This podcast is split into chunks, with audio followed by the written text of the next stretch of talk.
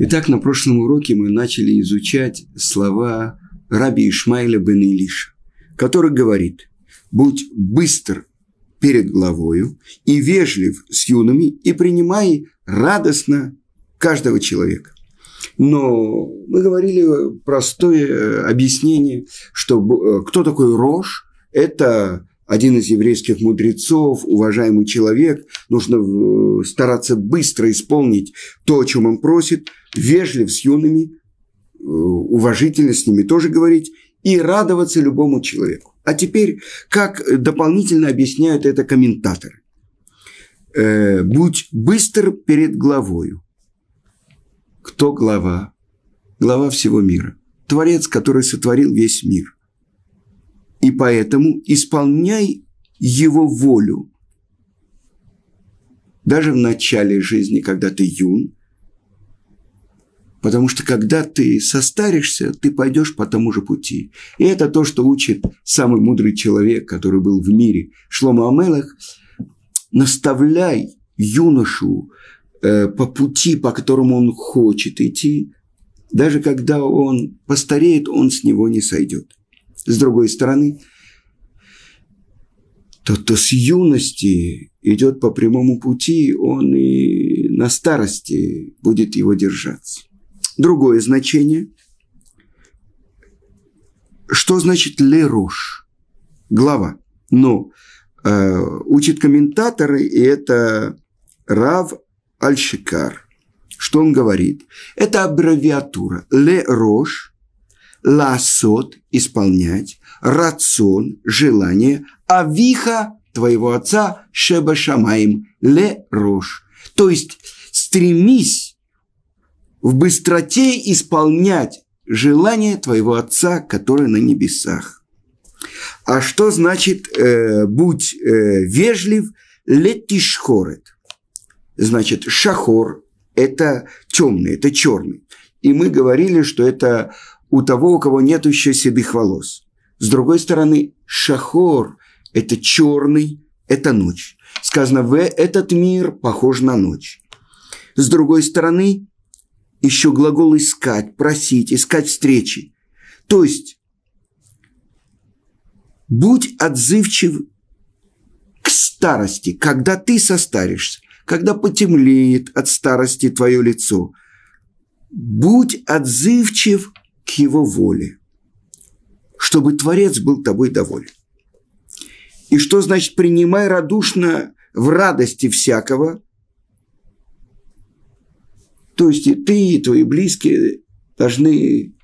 Ну, вы знаете, как э, известная история, что на Востоке принимает гостя с, доброжелательно и с радостью, и только сделай для него одолжение, попробуй это, попробуй это.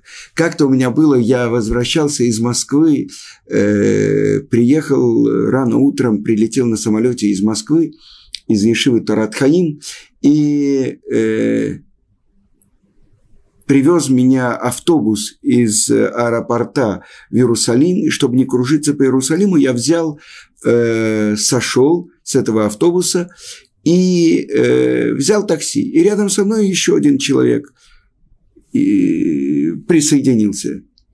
И он меня попросил, не можешь ты разрешить, что мы сначала заехали ко мне.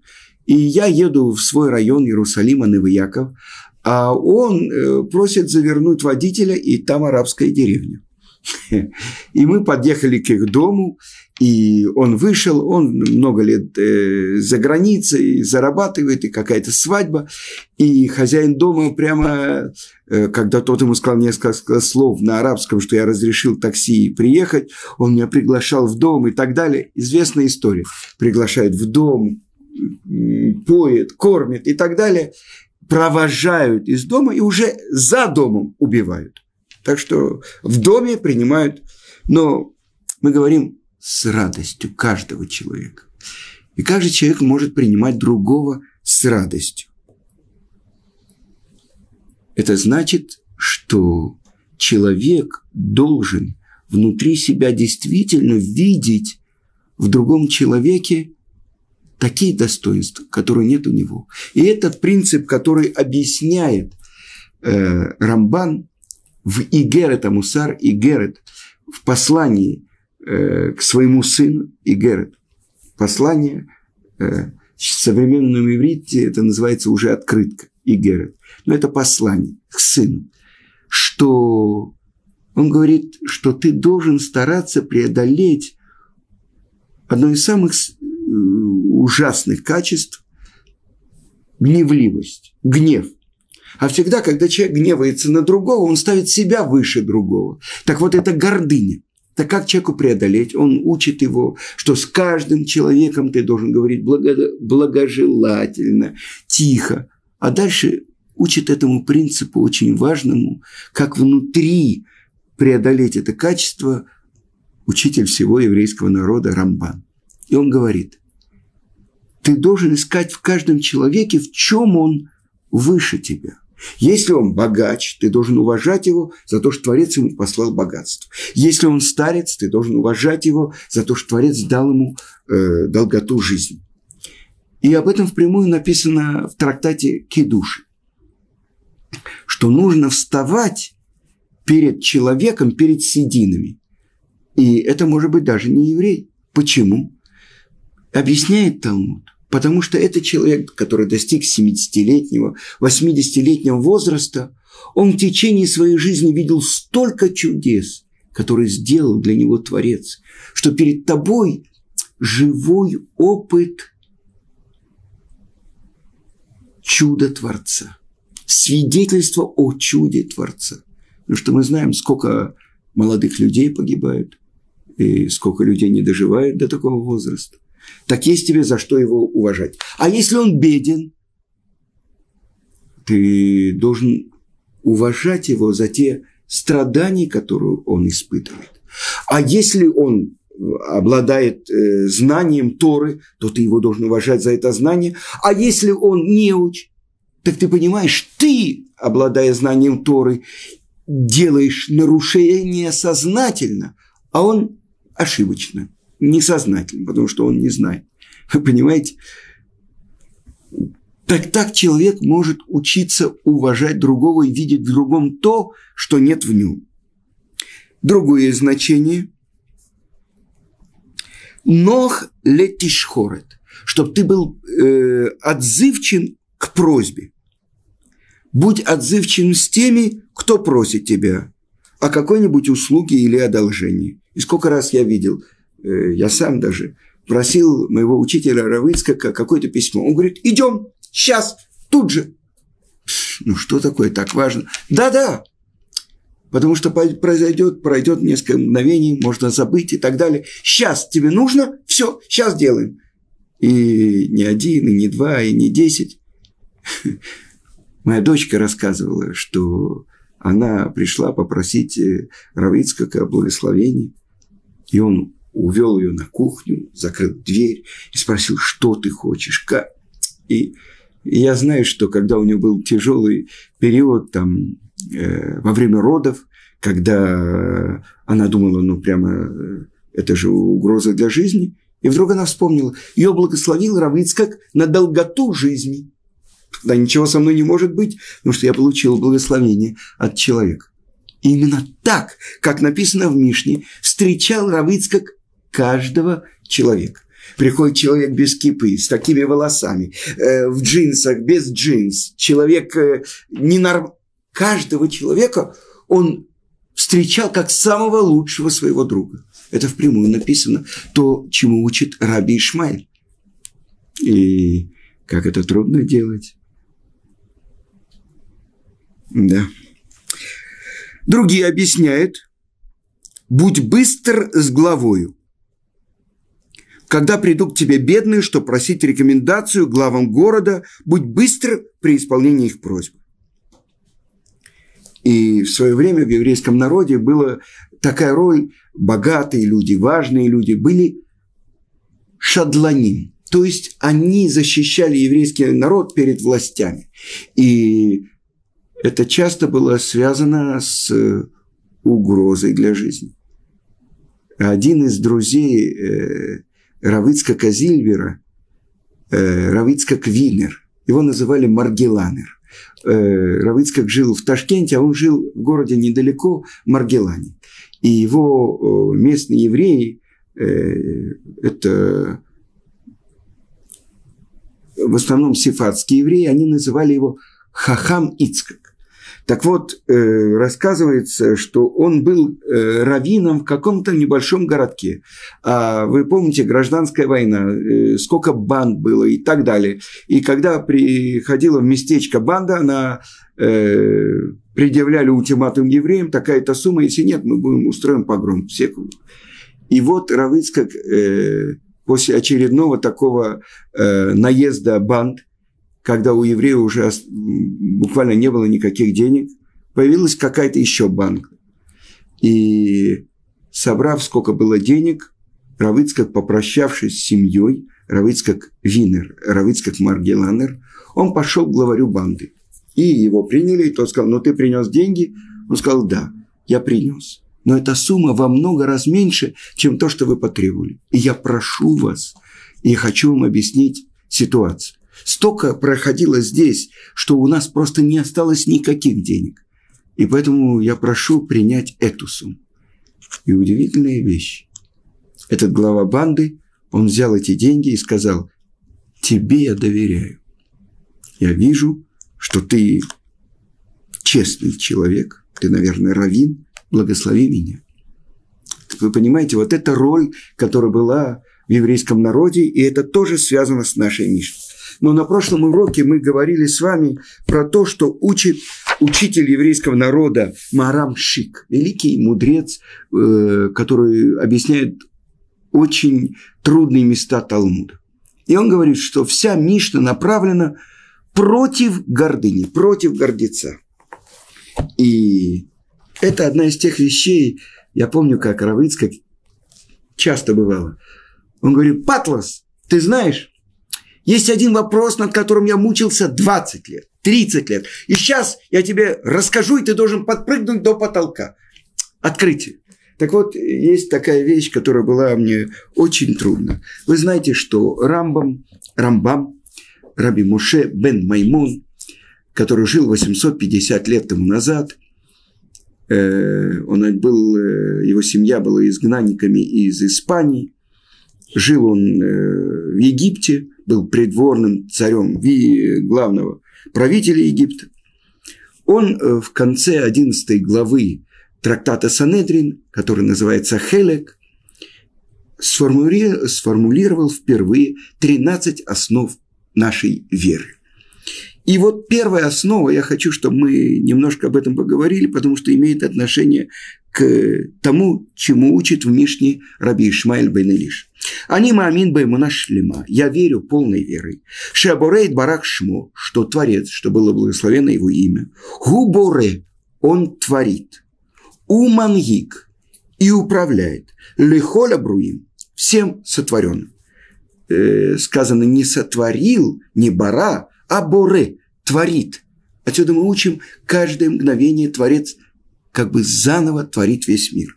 И управляет всем сотворенным. И дальше сказано. Вегуле воду, и только он один, аса делал, в осе делает, в ясе и будет делать, леколя масим, все, что делается. И тогда правомочен вопрос, а где же то, что делает человек?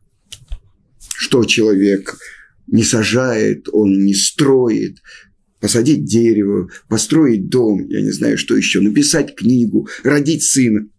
Это разве не человек? И вот то, что приводят наши мудрецы, строчка из э, э, главы Ваидхана. И так она начинается. «И молился я Творцу в то время, говоря, Ашем Всесильный, Бог наш, ты начал и объясняет это автор книги Тель Хаим,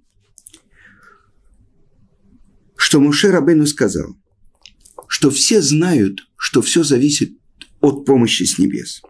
Но в чем же роль человека? Он должен прикладывать усилия, сделать первый шаг. И так учат наши мудрецы. Иштадлют Моила, прикладывание усилий приносит результаты. Рибу и штадлут ломаиль. А прикладывание больших усилий не приводит ни к каким результатам. Что это такое? Чем больше я стучу молотком по наковальне, тем больше я зарабатываю. Чем больше усилий, тем больше плата. Но здесь открывается какой-то другой принцип. И так объясняет святая книга Зор. И сказано, и пар поднимался с земли и орошал всю поверхность земли. Это говорится о том, когда был сотворен первый человек. То есть вода, которая испаряется из океана, она преобразуется в облака и проливается дождями. Тогда объясняет эта книга, святая книга Зор. Внизу человек делает, но благоденствие и изобилие дается сверху. И так объясняет Мидраш. И Творец благословит тебя. Так может быть, человек не должен ничего делать, сидит во всех делах твоих рук. Если ты будешь делать, то благословишься. Если нет, нет. И то же самое сказано о духовном мире и о получении духовной платы. Так написано тоже э, в Святой книге Зор. Это мидраж на Когелет, а на Широширим. Откройте мне отверстие, маленькое, даже как игольное ушко, и открою вам весь мир. Но это отверстие должно быть в железе, в металле, иголка из металла. То есть сделайте этот шаг. И это то, что говорит самый мудрый человек, который был в мире, царь Шломо. Над надсмешниками Творец надсмехается, а скромным дает милость. Что это значит? Над насмешниками. Вспомните то, что было в Египте. Фараон сказал «пен ирбу», чтобы не умножились евреи, что надо угнетать их работать, бросать их первый мальчиков в Нил. А Творец сказал «кен ирбу», да, умножится. И происходили удивительные вещи, когда женщина рожала одновременно шестерых, и все были здоровы, и все выживали – С другой стороны, написано так в трактате Макот, десятый лист. Тот, кто хочет очиститься, ему помогает. Тот, кто хочет затумиться, оскверниться, ему не мешают. То есть, в чем же, где же главный выбор в руках человека? Это то, что он решает сделать. Это его первый шаг. Это его открытие руки. Все знают этот анекдот, что человек один э, просил у Творца выиграть в лотерею. Год просит, два, десять, двадцать. Ну, э, извините, анекдот. Наконец-то раздается голос с неба. Абрамович, дай мне тоже один шанс. Купи один лотерейный билет. Вы понимаете? Так вот, возьмем э, простой пример. Земледелец вспахал и бросает зернышко в землю. Он сделал свое усилие. А Творец приводит ветер, проливает дожди, посылает росу, свет солнца. Какое соотношение между действием человека и действиями Творца. Человек совершил некоторое малое действие. Если бы он этого не сделал, не выросло бы растение. Он обязан делать, но в то же время знать, кому он должен быть благодарен за произведение своих рук. И так сказано в Коэлет, э, Экклезиаст, царя Шлома. Не мудрецам хлеб, и не у разумных богатств. Сколько великих идей не оправдало надежду. Сколько талантливых людей увяло. Сколько надежных бизнесов прогорело. А наоборот, э, сколько не очень э, особенно отличающихся мудростью людей, поднялись и преуспели. Сколько серых бизнесов вдруг процвело.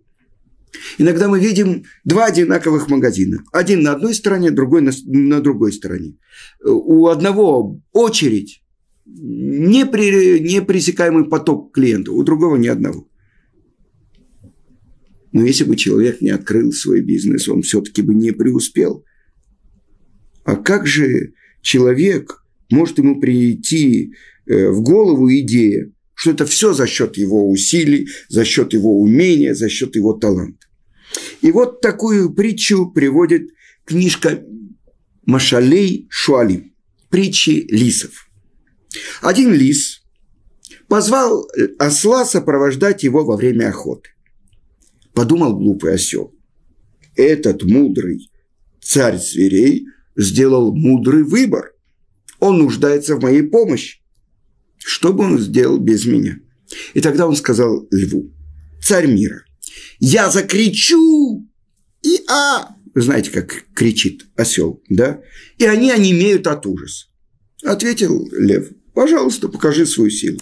И заревел осел, звери испугались, а лев набросился над них, растерзал и наелся досыта. И тут в этот момент вознеслось сердце осла. И так он сказал царю, «Я хочу тебе сказать по правде, царь зверей, что бы ты делал без меня? Э, ты знаешь, все-таки не подобает тебе царствовать одному. Желательно нам поделить царскую власть поровну. Хороший вопрос ты задал. Что я буду делать без тебя? Сказал лев. А сейчас я тебе отвечу. Он ударил лапой по ослиной шее и сломал ее. Что я буду делать без тебя? Прорычал лев, стоя над трупом. То, что я делал вчера, и то, что я буду делать завтра. Мудрый человек, он понимает, что Творец делает 99%, а человек 1%. И в этом заключается первая основа из 13 основ нашей веры. Он совершал, совершает и будет совершать все то, что совершается чем гордится человеку, тем, что он бросил зернышко в землю. Но разве он создал это само зернышко, которое посадил? Он создал руку, которая посадила это зернышко, или мысль, которая продумала эту идею. И об этом сказано у Ишаи. Так говорит Творец. Я первый, и я последний, и кроме меня нету Бога. Я первый, и я создал все условия. И я последний, я привел всех помощников. И кроме меня нет Бога. Итак, мы видим, что Творец дает нам возможность быть его компаньонами. И так сказано в той же главе Ваидханан. И тебя избрал Ашем Всесильный Бог твой, чтобы ты был ему народом избранным из всех народов. И это мы говорим корень того, как каждый еврей должен относиться как брату к другому еврею. Избранный народ. Даже если некоторые пытаются э, как бы сбросить себя эту царскую корону. И вот одна история, которая происходила где-то 50 лет тому назад э, в Израиле. И в одном религиозном поселении строго следили за тем, чтобы ни одна машина не въезжала в ворота поселения с начала субботы и до ее исхода. И вот однажды в субботу один из жителей пришел в синагогу с бледным лицом и сообщил, что рядом на железной дороге идут ремонтные работы в субботу. Все те, кто находились в синагоге, они содрогнулись от публичного оскорбления, осквернения субботы, которое происходит рядом с ними, рядом с их поселением. И вот они оставили синагогу, и все пошли туда. Когда они приблизились, э, и встали на рельсы, и работа прекратилась. И тогда какие-то из молящихся подошли к руководителю работы и попросили у него прекратить работу. «Поверьте мне», – сказал руководитель, – «что я хотел бы сейчас спокойно сидеть дома и пить с женой чай. Но что мне делать? Я вынужден исполнять свои обязанности. Если вы мне принесете разрешение о прекращении работы, я тут же освобожу рабочих и пойду домой. И тут на мгновение воцарилось смущение некоторое, тишина. И один из миньяна, средних лет человек, маленький и худенький еврей, который никогда не участвовал в спорах, которые касались общественных вопросов, подошел к руководителю работ и засучил рукав и закричал на него. «Какого разрешения ты ждешь?» Ну, присутствующие были уверены, что человек засучил рукав, чтобы ударить руководителя работ за то, что он осмеливается нарушить субботу. Но маленький еврей продолжил кричать. «Разве тебе нужно разрешение, что мы евреи, и нам приказано Тарой соблюдать субботу? Вот тебе моя рука. На ней вырезан номер, доказывающий тебе, что мы евреи. Этот номер вырезали на моей руке в Освенциме. И разве этого недостаточно, чтобы ты понял, что нам, евреям, запрещено осквернять субботу? Все присутствующие были поражены словами этого небольшого худенького еврея. Но то, что случилось потом, потрясло всех еще больше. Этот руководитель работы побледнел, как мел, и на мгновение онемел. У него не было сил вымолвить ни одного слова. И вдруг он заплакал. И он засучил свой рукав и показал номер, который вырезан на его руке. Он упал на шею этого маленького еврея, обнял его, расцеловал и сказал, мы братья, мы братья из одного святого народа. Я обещаю тебе, что с сегодняшнего дня буду соблюдать субботу. С разрешения или без разрешения моих начальников. С этих пор моим единственным начальником будет владыка мира. Через несколько минут на рельсах не осталось ни одного рабочего. Все ушли домой. Избранный народ. На этом мы завершаем сегодня наш урок.